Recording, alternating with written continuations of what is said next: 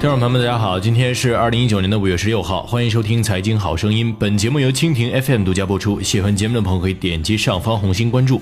在中国的家电市场上，曾经有一些名字是中国国产家电的骄傲，比如说康佳、长虹、TCL 等等。然而，当我们全面进入互联网时代之后，这些家电巨头似乎也有些过得不太顺心。最近，长虹也出事儿了。一代家电巨头长虹为何连自己最擅长的电视都卖不好了？在最新公布的二零一九年第一季度财报中，四川长虹电器股份有限公司实现营收两百点七亿元，同比增长百分之五点八五。不过，在这两百亿左右的营收里，长虹归属于上市公司股东的净利润仅有四千八百点三五万元，同比下滑百分之六点六三。在此前不久公布的二零一八年财报中，长虹全年营收为八百三十三点八五亿元，其中电视业务的营销收入为一百三十二点六八亿元，同比下降百分之五点九七。其收入占比已不及总营收的五分之一。进入二零一九年第一季度，国内彩电市场表现有所低迷，销售量和销售额均出现下跌状况。中国彩电市场零售量一千两百零二万台，同比下降百分之一点一，零售额为三百四十九亿元，同比下降百分之十三点一。而在一月份，四川长虹彩电在线下市场的销售量、销售份额占比分别为百分之十二点二八和百分之十一点五一。该数据位列海信。创维和 TCL 之后，位居国内彩电行业第四名。尽管彩电是长虹主业中的核心业务，但目前长虹彩电在业内表现处于中游水平，与巅峰时期尚有一定距离。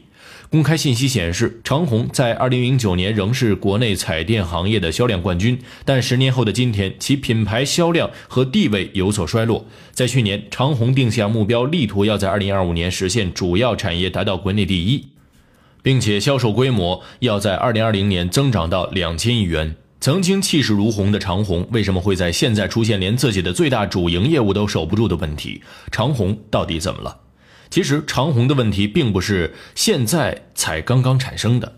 根据启信宝的数据显示，四川长虹电视股份有限公司注册成立于一九九三年，一九九四年三月十一号实现上市，截至二零一九年五月十三号，市值为一百四十四亿元人民币。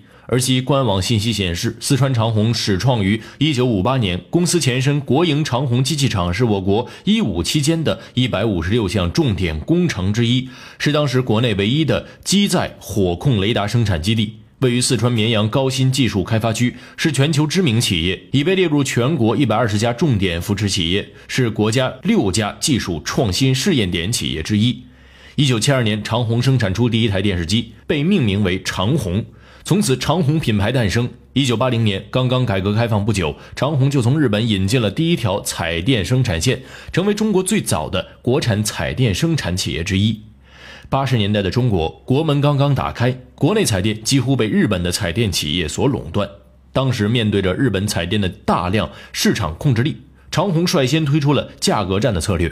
由于长虹物美价廉，在当时的彩电市场上一推出就受到了消费者的追捧。在一九八八年，当年实现了一点九七亿元利润的销售神话。在之后的发展过程中，价格战几乎就成为了贯穿长虹发展的主旋律。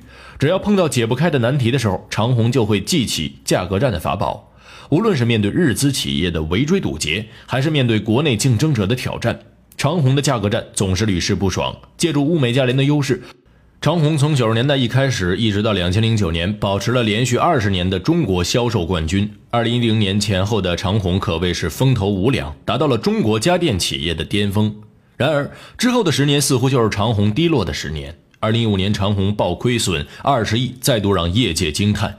如今长虹虽然没有亏损，但利润下滑，彩电营收占比持续下降，可以说长虹的衰落似乎已经无可避免。长虹到底是怎么了呢？一是价格战。可一可二，却不可三。作为一家家电企业，理论上来说，应该是以科技驱动为核心的。改革开放初期，这些家电和科技企业往往都是通过营销取得市场，所以在企业内部，营销已经深入了企业的骨髓，成为了企业严重的路径依赖。但是我们不要忘了，中国经过了四十年的高速发展，中国经济已经不是当年那个匮乏的时代了。在那个时代，消费者都收入不高，却非常渴望新潮的家用电器，所以能用价格迅速征服消费者，这也是长虹两轮价格战都能取得成功的客观条件。然而，事情并不是那么简单。当长虹面对市场下滑，启动第三次价格战的时候，市场环境已经发生了变化。中国的消费者不再匮乏商品，而是已经消费升级。对于产品，更多的是要功能与体验，而不仅仅是价格。于是，第三次价格战不仅没能塑造长虹的竞争优势，反而把长虹拖入了亏损的深渊。与此同时，长虹的产品并没有实现技术升级，长期的营销优先让长虹忽视了创新的研究，导致产品优势不断丧失。再加上缺乏足够的预研，长虹错误的布局了等离子项目。结果逐渐失去了市场优势，反而让资金链陷入了巨大的压力。二是多元化发展苦果显现。一般情况下，当企业取得成功之后，面对着巨大的成功和海量的资金，很多企业都会选择多元化发展。企业经营管理者似乎觉得自己无所不能，结果什么领域都想涉及，却没有考虑过企业有没有这样的基因。长虹就面对这样的情况。当长虹彩电高速发展之后，长虹逐渐向手机、房地产、厨卫、基金、电商等诸多领域开始发展，一时间遍地长虹。然而均等发力的结果就是每个领域长虹都没做好。的确，从体量上来看，长虹似乎体量大了许多，营收也高速增加，但是企业的成本也随着摊大饼越来越高，企业的管理越来越困难，企业盈利也日益艰难。结果导致长虹的品牌重心发生了迁移，但是除了彩电以外，长虹的其他产业似乎都做得相当平庸，不仅没能给企业增加优势，反而有些时候还会损伤长虹这个几十年的民族品牌。三是互联网时代的竞争加剧，在长虹摊大饼到处布局的同时，中国电视市场却发生了翻天覆地的变化，这就是大量的互联网公司开始跨界进入电视市场。二零一三年，长虹首推家庭互联网战略，并在二零一六年发布了全球首款人工智能电视。紧接着，二零一七年，长虹又率先成立了国内家电行业的首个人工智能实验室。虽然这些布局都可谓是相当的深谋远虑，甚至都早于自己的竞争对手。然而，长虹在自己研发的时候，市场早就开始紧追不舍。不仅老对手康佳、创维、海信、TCL 紧咬长虹不放，小米、暴风、微晶等等互联网公司却又开始跨界对长虹进行降维打击。但大家所期盼的长虹人工智能却没能如期而至，别说形成战斗力了。甚至连成型的市场优势都没有出现，而长虹本身的品牌却在年轻人心目中逐渐老化。在如此竞争激烈的红海当中，长虹的衰落似乎也就可想而知了。